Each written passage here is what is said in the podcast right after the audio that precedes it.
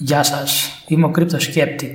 Στο σημερινό επεισόδιο θα μιλήσουμε γιατί τα CBDCs ή αλλιώς ψηφιακά νομίσματα κεντρικών τραπεζών είναι θετική εξέλιξη για το χώρο των κρυπτονομισμάτων.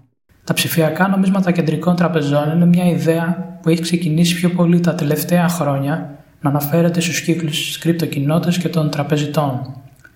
Είναι η προσπάθεια που έχει ξεκινήσει από κεντρικές τράπεζες ανά τον κόσμο να δημιουργήσουν μια ηλεκτρονική μορφή του εθνικού νομίσματος της κάθε χώρας. Τα περισσότερα είναι ακόμα σε φάση δοκιμών, με πολύ λίγα να έχουν ξεκινήσει να λειτουργούν κανονικά και να είναι διαθέσιμα για τους πολίτες, όπως παραδείγματος χάρη το Digital One της Κίνας. Η Ευρωπαϊκή Κεντρική Τράπεζα έχει ήδη αναφερθεί στην πιθανότητα να βγάλει CBDC στο μέλλον. Υπάρχουν πάρα πολλοί που εναντιώνονται σε μια τέτοια προσπάθεια γιατί υπάρχει ο κίνδυνος μακροπρόθεσμα να εξαλειφθούν τα μετρητά και έτσι να σταματήσει να υπάρχει ανωνυμία στις συναλλαγές. Το μεγαλύτερο μέρος του πληθυσμού όμως δεν ανησυχεί για κάτι τέτοιο. Εδώ υπάρχει τόσο μεγάλη παραβίαση των προσωπικών δεδομένων από τεχνολογικές εταιρείες όπως η Facebook και η Google και οι χρήστες συνεχίζουν να χρησιμοποιούν τις υπηρεσίες τους σαν να μην συμβαίνει τίποτα. Ένα άλλο αρνητικό που έχουν τα CBDCs είναι ότι ελέγχονται από τις κεντρικές τράπεζες με αποτέλεσμα η νομισματική πολιτική να βρίσκεται πάλι στα χέρια τους. Όπως είναι δηλαδή και σήμερα, με το δημόσιο χρέο να έχει εκτοξευτεί στις περισσότερες χώρες του κόσμου λόγω της κακής οικονομισματικής πολιτικής με το συνεχές τύπωμα χρήματος. Αυτό το έχουμε δει σε πολύ μεγάλο βαθμό τώρα τελευταία, ειδικά με την πανδημία. Ο έλεγχος του νομίσματος δεν απαραίτητα κακός, αλλά μέχρι τώρα δεν έχει γίνει σωστά. Η Αμερική, λόγω του ισχυρού νομίσματός της και τη χρήση του στο διεθνές εμπόριο, το είχε εκμεταλλευτεί σε μεγάλο βαθμό και έτσι τύπωνε δολάρια με φρενή ρυθμό, χωρίς να έχει τις επιπτώσεις που μπορεί να έχει κάτι τέτοιο σε μια οικονομία, τον πληθωρισμό. Αυτό έχει ως αποτέλεσμα να δημιουργείται μια τεράστια φούσκα χρέους που δεν αποπληρώνεται ποτέ. Το θέμα είναι αν κάποια στιγμή αλλάξει η κατάσταση και το δολάριο δεν είναι πλέον το νόμισμα που κάνουν όλοι εμπόριο διεθνώς, τότε οι επιπτώσεις για την Αμερική και τον κόσμο κατά συνέπεια θα είναι ολέθριες. Τα κρυπτονομίσματα, όπως ξέρουμε, έχουν συγκεκριμένο αριθμό μονάδων που θα παραχθούν στο μέλλον ή έχουν παραχθεί από την αρχή της δημιουργίας τους. Επίσης, έχουν πλαίσιο για τον έλεγχο στα πόσα μπορούν να βγουν στην αγορά. Όλα αυτά ελέγχονται από τον κώδικα που είναι γραμμένα. Στην ουσία, είναι λεφτά που έχουν προγραμματιστεί να έχουν συγκεκριμένο αριθμό πληθωρισμού, χωρίς να αλλάζει ανάλογα τις ωρέξεις του κάθε τραπεζίτη. Επίσης, έχουν συγκεκριμένο αριθμό μονάδων που μπορούν να φτάσουν. Αυτό δεν ισχύει για τα εθνικά νομίσματα. Υπάρχουν και μερικά κρυπτονομίσματα που καίνουν τα fees όταν πραγματοποιούν μια συναλλαγή. Εκεί υπάρχει ένας μικρός αποπληθωρισμός. Αυτό σημαίνει ότι στο μέλλον η αξία τους θα είναι μεγαλύτερη επειδή μικραίνει ή μένει σταθερό το αποθεματικό που είναι διαθέσιμο για πώληση ή αγορά. Αυτό βέβαια, αυτή βέβαια η λειτουργία των κρυπτονομισμάτων δεν τα κάνει πολύ θελτικά στους τραπεζίτες. Για να χρησιμοποιηθούν ως καθημερινό μέσο συναλλαγής, θα πρέπει να μειώνεται η αξία τους έστω και σε μικρό βαθμό για να δοθεί κίνητρο στους καταναλωτές να αγοράζουν αγαθά και υπηρεσίες. Αν η αξία τους μεγάλωνε με το χρόνο, θα είχαμε φαινόμενα όπως την αποθήκευση δεσμίδων σε στρώματα και γενικά θα επικρατούσε μια κατάσταση που θα δυσκόλευε την αγορά. Φανταστείτε ο μισθός σας να παραμένει ίδιος, αλλά τα αγαθά και οι υπηρεσίες να γίνονται όλο και πιο φθηνές. Αυτός είναι ο αποπληθωρισμός. Άμα γινόταν τα κρυπτονομίσματα εθνικό νόμισμα, αυτό θα ήταν το αποτέλεσμα. Αυτό μπορεί να φαίνεται ως παράδεισος για τους περισσότερους, αλλά στην πραγματικότητα είναι το αντίθετο, γιατί θα υπήρχε μικρότερη κατανάλωση λόγω του ότι οι καταναλωτές θα περιμένουν να αγοράσουν το ίδιο προϊόν πιο φθηνό στο μέλλον. Γιατί να αγοράσω κάτι σήμερα όταν ξέρω σίγουρα ότι θα είναι πιο φθηνό αύριο; Τα CBDC σε αυτό το κομμάτι του ελέγχου από τις κεντρικές τράπεζες θα, θα δουλεύουν όπως το σημερινό χρήμα.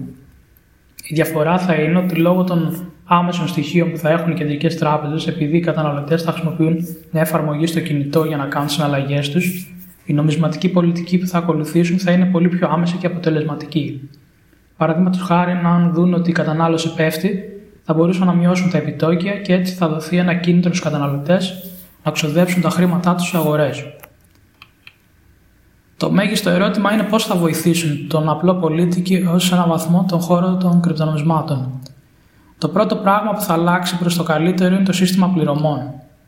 Σήμερα το σύστημα πληρωμών παγκοσμίως είναι πολύ αργό και βασίζεται σε κάποια τραπεζικά ιδρύματα που λειτουργούν ως μεσίτες και έχουν κέρδος από αυτό.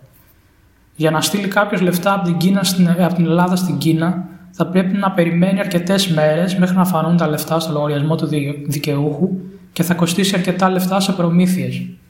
Τα CBDCs θα, εξε, θα εξεγρονίσουν εντελώς αυτό το μοντέλο γιατί θα βασίζονται στην blockchain τεχνολογία. Μέσω αυτής της τεχνολογίας θα μπορούν να ανταλλάσσονται αυτόματα τα εθνικά νομίσματα χωρών με αποτέλεσμα τη συναλλαγή να ολοκληρώνεται σε λίγα δευτερόλεπτα.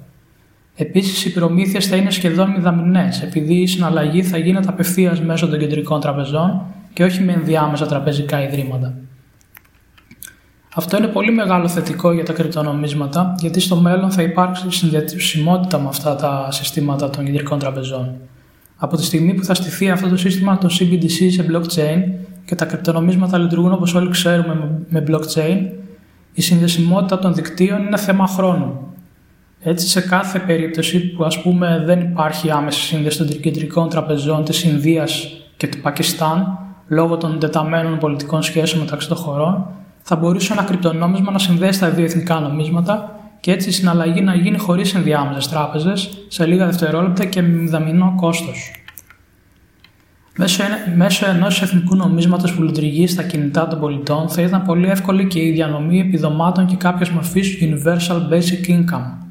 Το Universal Basic Income είναι μια πρόταση που έχει γίνει από αρκετούς οικονομολόγους για να καταπολεμηθεί στο μέλλον η απώλεια θέσεων εργασίας λόγω της αυτοματοποίησης που θα επέλθει με την αύξηση των χρήσης των ρομπότ. Στο όχι πολύ μακρινό μέλλον, όταν η τεχνητή νοημοσύνη θα έχει αντικαταστήσει τους οδηγούς λεωφορείων και τους νταλικέριδες, θα δούμε μια μείωση των διαθέσιμων θέσεων εργασίας που θα έχει αντίκτυπο στην κοινωνία.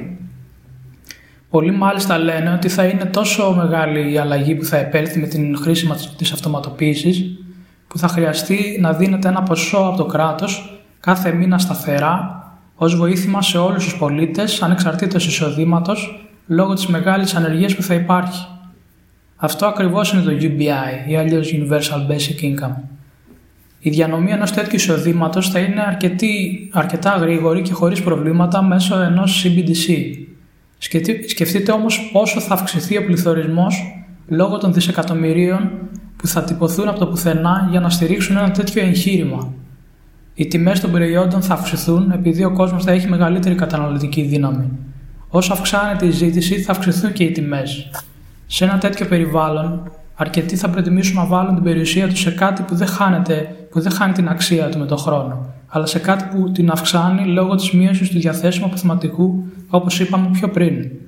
Όταν κάτι γίνεται πιο σπάνιο, τόσο αυξάνεται και η αξία του. Παραδείγματο χάρη, ο χρυσός ξέρουμε ότι έχει συγκεκριμένο αριθμό αποθεματικού που μπορεί να εξορίξουμε από τον πλανήτη, γι' αυτό έχει σταθερά αυξανόμενη αξία με τα χρόνια. Έτσι και τα κρυπτονομίσματα θα είναι σαν μια παρακαταθήκη για το μέλλον, σε μια κοινωνία που η αξία του χρήματος θα είναι ακόμα πιο μικρή σε σχέση με σήμερα.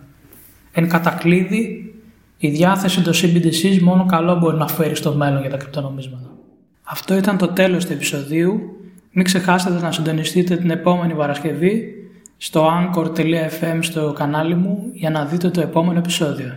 Γεια σας.